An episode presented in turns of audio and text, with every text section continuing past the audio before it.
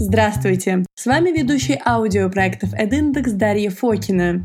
Нейромаркетинг – это не только нейрофизиологические исследования. Чего еще мы не знаем об этой науке? Обсудим это в нашем сегодняшнем подкасте «Как это работает». Подкаст EdIndex выходит при поддержке новостного агрегатора СМИ-2. На российском рынке маркетинговых услуг, не без участия СМИ и краткосрочных образовательных ресурсов, нейромаркетингом принято считать и называть нейрофизиологические исследования. Эта неверная трактовка сильно ограничивает понимание возможностей нейронаук, используемых в современном маркетинге, бизнесе и госуправлении. Отчасти это связано с возникновением нейромаркетинга в конце 20 века как идеи о применении нейрофизиологического инструмента комментария к маркетинговым исследованиям. Суть идеи была довольно проста. Найти возможность проверить ненадежные интроспективные данные, то есть самонаблюдение, получаемые в ходе традиционного маркетингового исследования. Информация человека о самом себе не всегда соответствует его истинному мнению и тем более поведению, а нейрофизиологические исследования позволяют получить информацию об истинных предпочтениях респондента. С тех пор все сильно изменилось, но прежде чем фиксировать эти изменения, стоит объяснить, почему нейрофизиология не отдельное сильное направление, полноценно решающее некоторые практические задачи маркетинга. Нейрофизиологическое исследование – это тестирование постфактум, когда уже все создано и необходимо подвести черту перед выпуском продукта или коммуникации, ну или отправить разработанное в мусорную корзину. Нейрофизиология завершает цикл всех всех маркетинговых изысканий.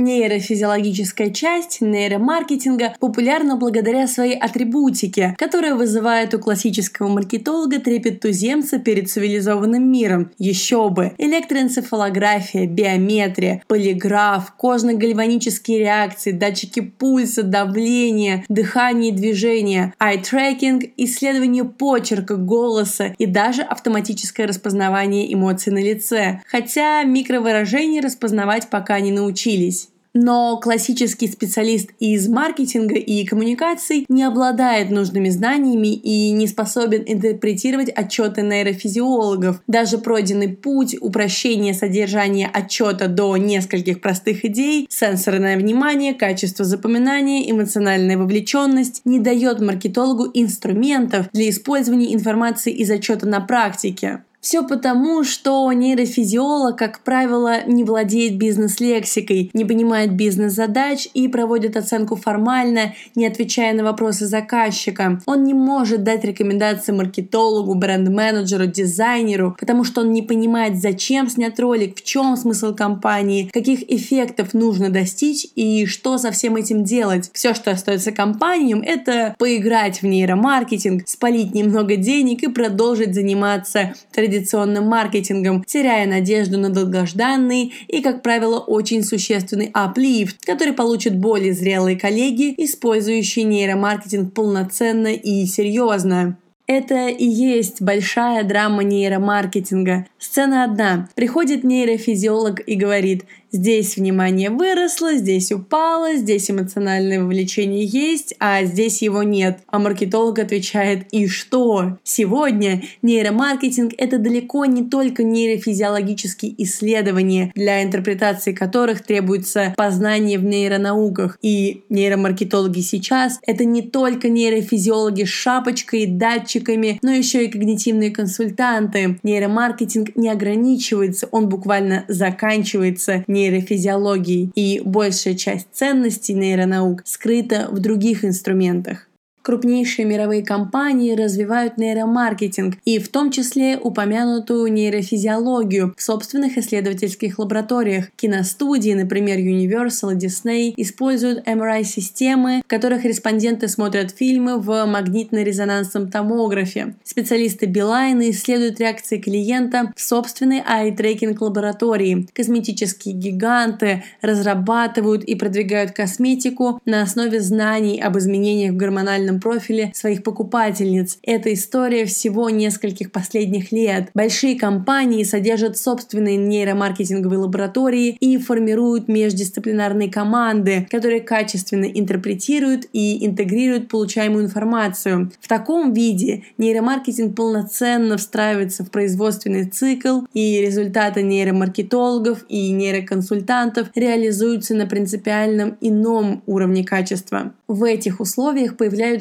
бизнес-консультанты со знаниями в области когнитивных, социальных и поведенческих наук, которые способны ответить на вопрос «и что?» и дать действенные рекомендации. Что делать тем компаниям, у которых нет возможности содержать собственную нейролабораторию и платить бизнес-консультантам за разъяснение? Разбираемся дальше. Мало кто понимает, что основным инструментом современного нейромаркетинга являются уже наделавшие шума большие данные. Так, нейромаркетинг превращается в прикладные решения семантического и поведенческого анализа, реализуется в предиктивной аналитике, психографической сегментации и других прорывных направлениях бизнеса. Отбор респондентов для исследований ведется не только по классическим фильтрам социально-демографический признак, социально-экономический, данные потребления, потребления, отношение к продукту, жизненные стадии, lifestyle и тому подобное, но и на основе понимания психотипа клиента, гормонального фона, поведенческого стиля, потребностей, ценностей, рискового профиля и стратегии борьбы со стрессом. Анализ больших данных для психографического сегментирования позволяет настроить точный таргетинг коммуникации по психотипу, и крупные компании хорошо понимают это.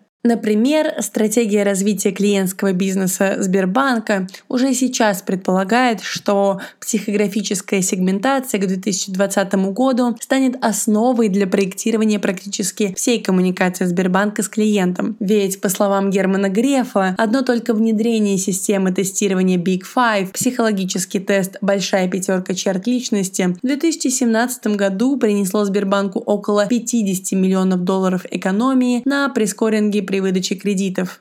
А недавно прошел скандал с э, использованием данных Facebook с целью психографической сегментации ее пользователей для проведения избирательной кампании Дональда Трампа компании Cambridge Analytic. Скандал стоил Facebook долгого объяснения в Сенате США, в то время как новому президенту США это принесло само президентское кресло. Современный нейромаркетинг исследует психографику через анализ больших данных, где инструмент нейромаркетинга – весь набор Data Science методов, а продукт не отчет об исследовании, а удовлетворенный клиент с высоким LTV – Lifetime Value – предсказание чистого дохода, связанного со всеми будущими отношениями с клиентом. Чем больше приживается концепция LTV в мышлении бизнеса, тем острее проблема его увеличения и сильнее запрос бизнеса на еще одну огромную часть современного нейромаркетинга. Это часть проектирования архитектуры выбора. То место, где когнитивный консультант имеет возможность развернуться во всю широту своей нейродуши, несмотря на то, что геймификатором или проектировщиком EX может стать каждая свободная личность мирового креативного класса. Именно проектирование архитектуры выбора и сопутствующими этому процессу геймификации, сторителлинг, проектирование UX и оптимизация Client Journey задействует весь рабочий арсенал когнитивного консультанта, с которым он достигает феноменальной эффективности. Основами этого арсенала являются когнитивная эргономика и нейроэстетика помогают управлять дизайном информации и подбирать правильную композицию, оттенок и форму продукта. Психосемантика и психолингвистика позволяют писать отличный текст, выбирать выбирать работающие рекламные образы и интенсивно проводить клиента вглубь воронки продаж, поведенческий анализ, когнитивные предустановки и искажения. Они помогают сопровождать процесс рационализации выбора и кардинально повысить ценность предложения в глазах клиента. Когнитивный консультант, используя весь спектр своих знаний, способен действительно эффективно управлять реакцией клиента на стимулы, успешно таргетировать рекламу, запускать продукты, писать эффективные поведенческие и речевые скрипты, скрипты, разрабатывать интуитивно понятные интерфейсы и оптимизировать программы лояльности. Это начало нейромаркетинговой революции. И она происходит не только в бизнесе, но и в государственном управлении. В мире повсеместно идет активное развитие новых принципов государственного управления, которые выстраиваются на основе нейролиберализма или мягкого патернализма, как окрестили его журналисты, а именно на внедрении команд нейроконсультантов в работу правительств в формате ньюдж-юнитов. Уже более 40 стран мира внедрили эту практику в свою деятельность и принесли своим экономикам миллиарды единиц национальной валюты. И это направление нейромаркетинга еще только зарождающая часть ожидающих нас серьезных изменений. По прогнозам аналитического агентства Gartner, тот маргинальный нейроконсалтинг, который нам известен сейчас, будущий мейнстрим бизнес когнитивных консультантов, до которого осталось не более 2-5 лет.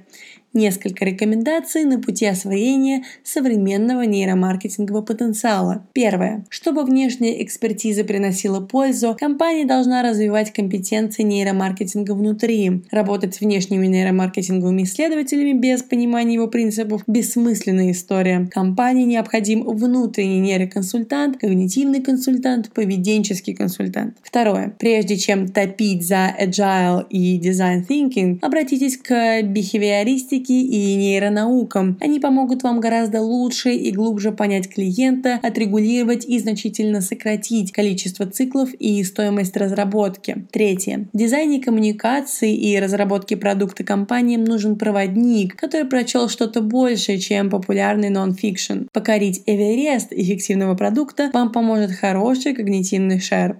Четвертое. Прекратите вкладывать деньги в краткосрочное образование. Button не существует. Существует как минимум фортепиано, и умея играть на нем собачий вальс, недостаточно. Существует иллюзия, что можно прочитать несколько простых книжек и научиться нейромаркетингу. Эта иллюзия поддерживается современными образовательными центрами. Сомневайтесь. Подкаст TED выходит при поддержке новостного агрегатора СМИ-2. Над созданием подкаста работали Дмитрий Борисов, Есения Асадулина, Дарья Фокина, Татьяна Науменко и Таша Назарова. Текст Олега Клепикова, управляющего партнера Psykea. До встречи в эфире.